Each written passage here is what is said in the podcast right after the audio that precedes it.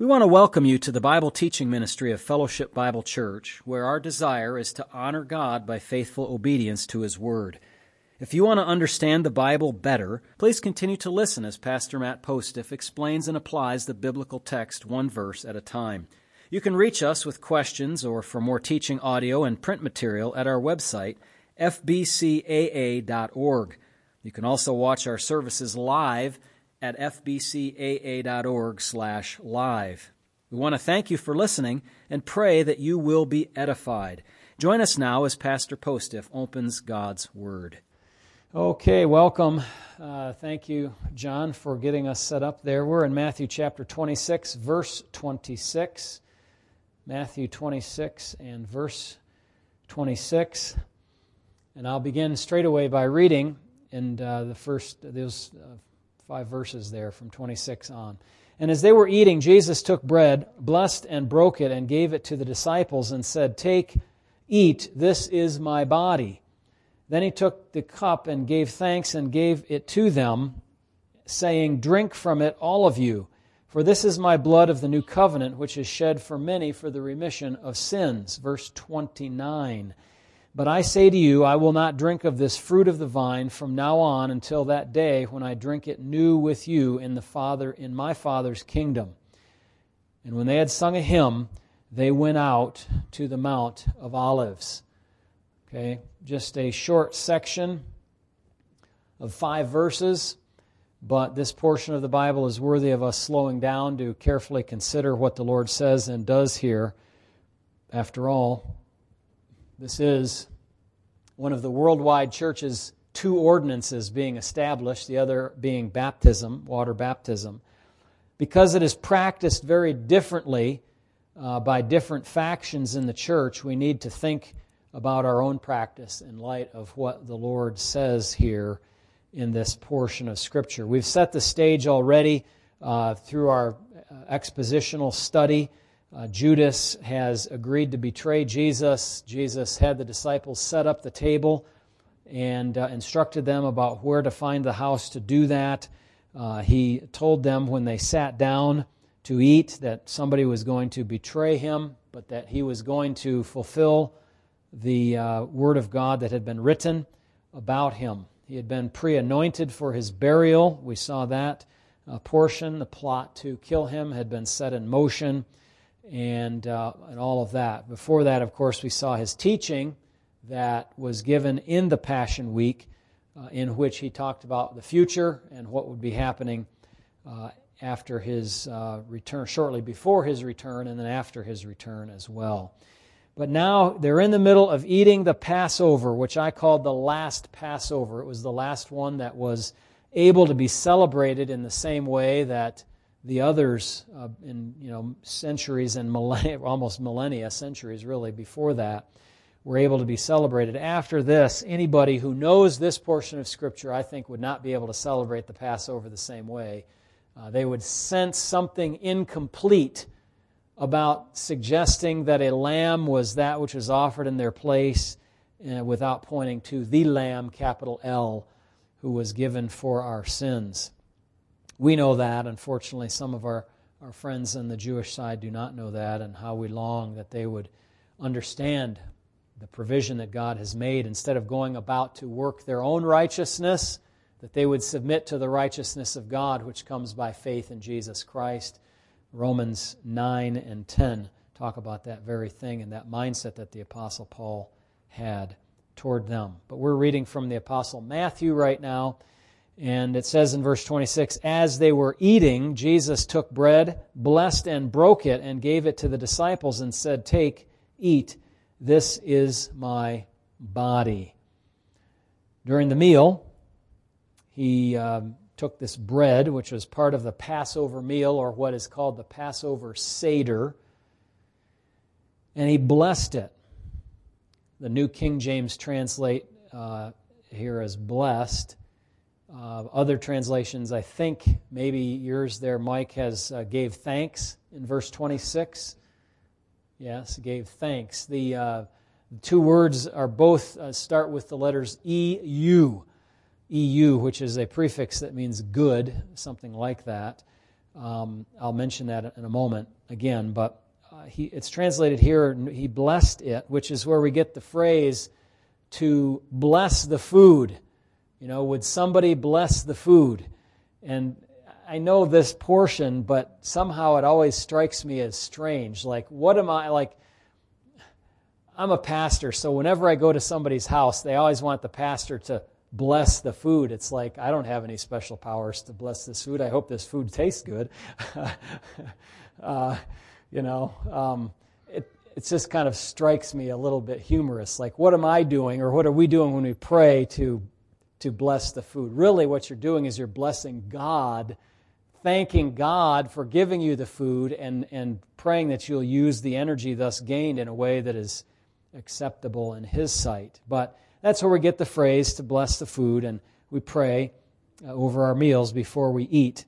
And then some, of course, have giving of thanks there uh, for it, but there there is no uh, word "it." I don't know if your translation has that. Mine has "it" in italics, and it's it's um, you know blessed. He blessed, or well, he really gave thanks, but that's the same idea as blessing. Uh, the difference in meaning is really not that important for our purposes here. There really isn't that much of a difference, but um, he broke it and he gave it. Now, this is, a, this is the origin of another common phrase that we have, although it's used elsewhere as well. Um, the phrase to break bread. When you break bread with somebody, what are you doing? Yeah, I mean, it's not just that you're sitting down to a utilitarian meal like you've got a 10 hour workday and you're just like, eat so we can keep working. It's more like you sit down, you have a relaxing time, you break bread with somebody, you fellowship with them, you uh, have uh, you know, a conversation together and an enjoyable time and relaxing and all of that stuff. Breaking of bread. In, in the, the real situation here, the case where this comes from, he literally broke the bread or divided it into portions or pieces for them to have. We don't have the uh, necessarily the blessing to do this um, today. If you go to the store and you buy a loaf of bread, while conveniently they've already pre broken it for you by slicing it. And all the slices, Yes, I know you buy a loaf of Italian bread and they don't do that for you. Or, uh, well, I mean, even the, um, even the garlic bread that you buy prepackaged, it's already sliced in half the long way, right? So they can load it up with the butter and the garlic in there. Mm, I'm getting hungry here. It's tasting good already. Um, and uh, when you bake your own bread, like we have many times in our bread machine, you just get a, a chunk of bread. And then you've got to cut it or break it, and that's what they would do to break it. And because it came from one loaf, uh, that's a very interesting idea if you think about it. When the Lord told him, told them that the meaning of the bread was his body, and he broke it and shared it with each person at the table, they're all partaking of that same bread of that one bread that represented uh, the Lord's body. So, the meaning of the bread this is a symbol. And I use that word symbol purposefully because it would have been completely obvious to the disciples then present that the Lord was not suggesting that the bread was literally his body. Okay? It was not his actual bodily flesh. That's because his body, his actual body, was right there standing in front of them. He was using it to speak those words and to break that bread and pass it to them right there in front of their eyes. Rather, the bread was a symbol of his body in that first communion meal or Lord's table, or some have called it more sacramentally minded folks call it the Eucharist. In Luke 22 19, Dr. Luke adds that the bread represents the Lord's body, and here's the additional part given for you. not just his body, but given for you. That breaking signified something, not just a participation of a bunch of people in it, but that brokenness indicating something of his death. Now, some of us, which have became accustomed to the King James or New King James, in 1 Corinthians 11 24, it says that uh, the body which is broken for you, this double use of the verb to break is not found in all the Greek manuscripts for Luke. The breaking of the Lord's body derives from the breaking of the bread. But have you ever thought about this? The Lord's body obviously was not divided into pieces like the bread was. In fact, it says I can count what? In the scriptures. I think it's Psalm 22. Count all my bones. Not a bone wasn't broken. Right? His body wasn't pieced out. It wasn't dismembered like in so many awful crimes today. Bodies are dismembered, or that one occasion in the Old Testament where that occurred. That is not the case here. Uh, although his body was greatly abused after being flogged, spit upon, mocked, beaten, crucified, and then finally stabbed with a spear in his side. So, indeed, his body was broken. Now, when we read, you know, we read the bread was broken and we read his body was broken we kind of do a quick change in our minds without even recognizing it. Broken, when it refers to bread, means divided into slices, if you will, or pieces. Broken, when it refers to a body, means damaged or wrecked or abused.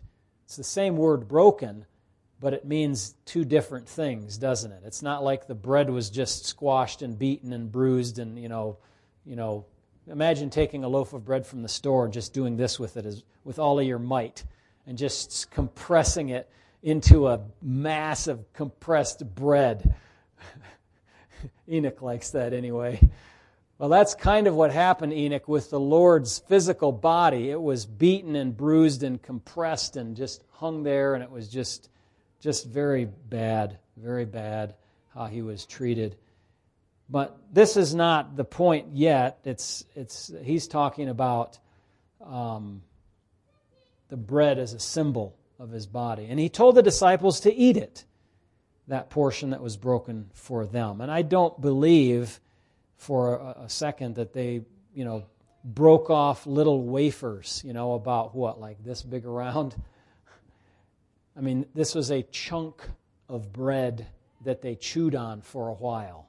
Okay? It was bigger than probably just a little piece of uh, matzah that we have, although it would have been matzah bread. The eating was a physical act that portrayed a spiritual reality. Now, the physical act is easy enough to understand. It's because it was eating. I mean, even we see little, little babies, you know, six months old. You put them in a high chair and you start sticking a spoon in their mouth with rice cereal or oatmeal or whatever, you know, uh, ground up carrots and peas. Those are the worst. Uh, but they, you, little ones know how to eat. So eating is the easiest of things. But, but what is the spiritual reality that's portrayed in this? And I think the answer really has two parts. In Luke 22 19, it says, He took the bread, gave thanks, and broke it, and gave it to them, saying, This is my body, which is given for you. This do in remembrance of me. So, first of all, the thing eaten, the bread, is a symbol of the body of the Lord, that body which is given for you. So, the spiritual reality that eating symbolizes refers to Christ's giving of himself, his body, in sacrifice on behalf of his disciples. Secondly, eating the symbol portrays our deep living connection to the bread that is eaten. Okay, so it's a symbol of the body, what we eat. The act of eating that thing is portrays our deep living connection with the bread that is eaten. That connection began when we came to faith in God, in Christ, and continues into the present. Now, we could turn our Bibles back to John 6, and we would see in John 6 40 and 51 and 53 to 57 that the Lord says, You know, unless you eat of my flesh and drink of my blood, you have no life in you. That's in John's Gospel, chapter 6. So, what we eat is the symbol of the body. Eating of that symbol portrays our connection to Him. And thirdly, it's commanded that we do it in remembrance of Him. In remembrance of Him. So let me put these three parts together that I just said here and say it this way The element of the bread reminds us in the present of our connection to Christ and what He did in the past. Our eating of that bread is done in remembrance. It reminds us in the present of our connection to Christ in what He did in the past. So it, it takes us from the present to the past. Okay? I'm sure others have given other kind of definitional statements of this, but uh, when he says it's a symbol, uh, do it in remembrance of me, it's obviously symbolic, has to be pointing back at something. Remembrance is pointing back at something, but that symbol is also pointing to the present uh, in the connection that we have in Christ. Okay? So it reminds us in the present of our participation in Christ and that we benefited and still benefit from his work that he did once for all in the past. Now, this, the interesting thing for me is this is the one and only time in which the elements of the Lord's table were partaken of before the event that they symbolized. Ever after this, when the church broke bread together in the communion, they were always looking historically back. Christ died for us. These men are not in full understanding of what's going to happen yet, but they, if they were, they would have been able to say, We're doing this, eating this symbol in remembrance of what is going to happen. Ooh, that's, that really kind of gets your mind going. I'm remembering something that hasn't happened yet because they're being told that just as the, it's been written, the Son of Man is going to go, as it's written where in Daniel 9:26, after the 62 weeks, Messiah will be cut off. Boy, what a what a shocking thing that they were experiencing at that time. Very interesting the timing of it relative to this first Lord's table service. Now, let me just say this, and, and we're going to have to uh, bring our time to a close here soon. Um, just having dealt with the bread. The eating is not a reenactment of a sacrifice. How do we know that? Well, first of all, we know theologically Christ died once for all time, for all people, and all places. Okay? Once. That's a theological argument. But we know from the text of Scripture directly in this passage that it's not a reenactment. What does he say that it is? He says, This is my body which is given for you. Do this in reenactment? Nope. Remembrance. The Bible says explicitly it is a remembrance of Jesus.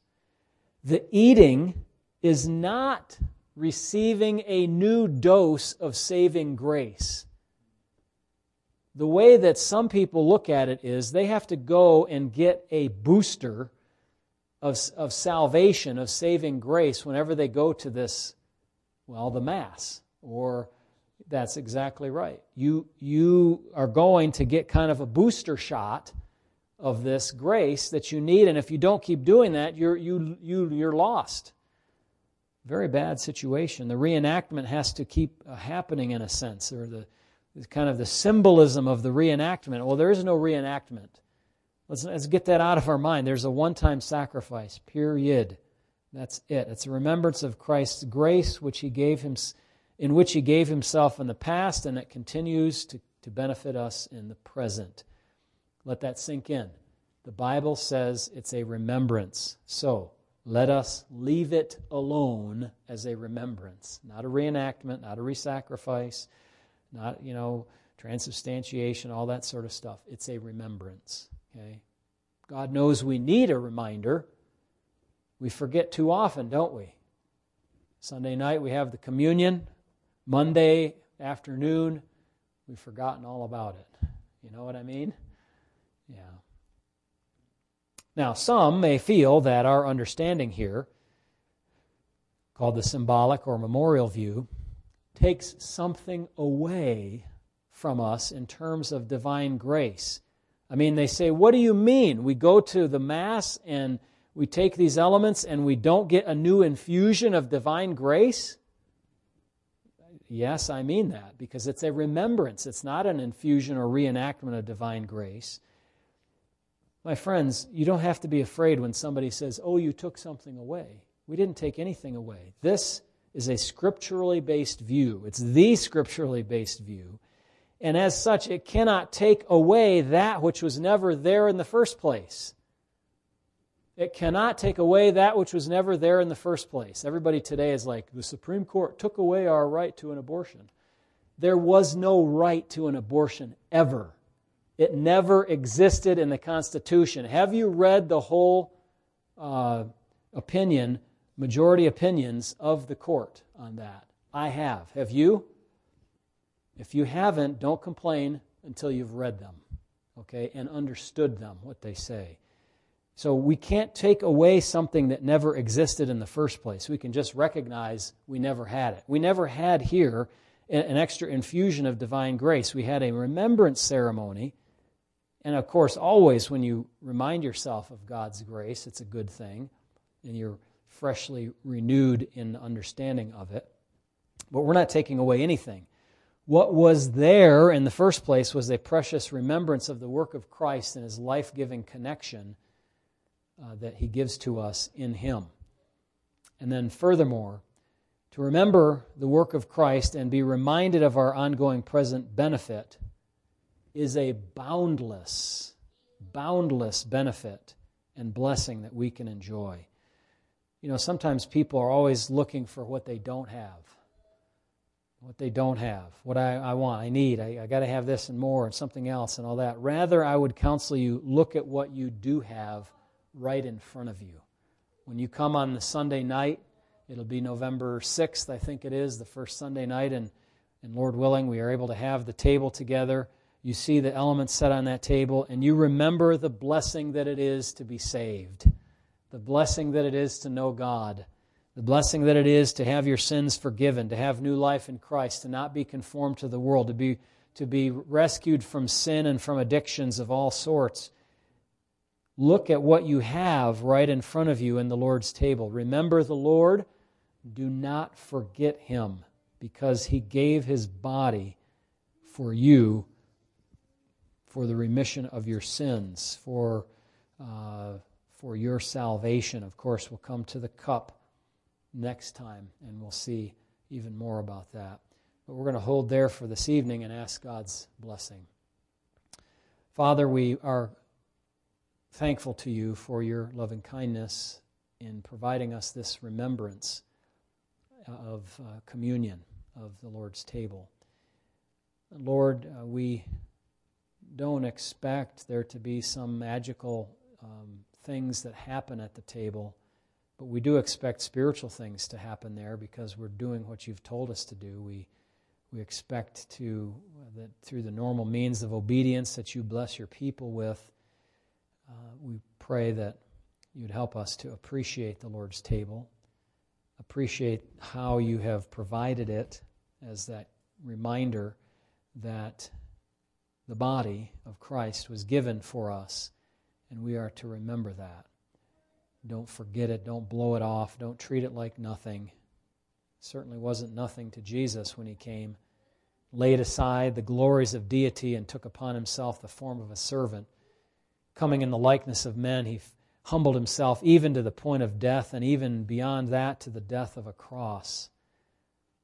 It certainly wasn't nothing to him, and I pray that it will be it will not be nothing to us, that it will be something, that it will be great in our sight what he has done, giving his body and his blood on our behalf.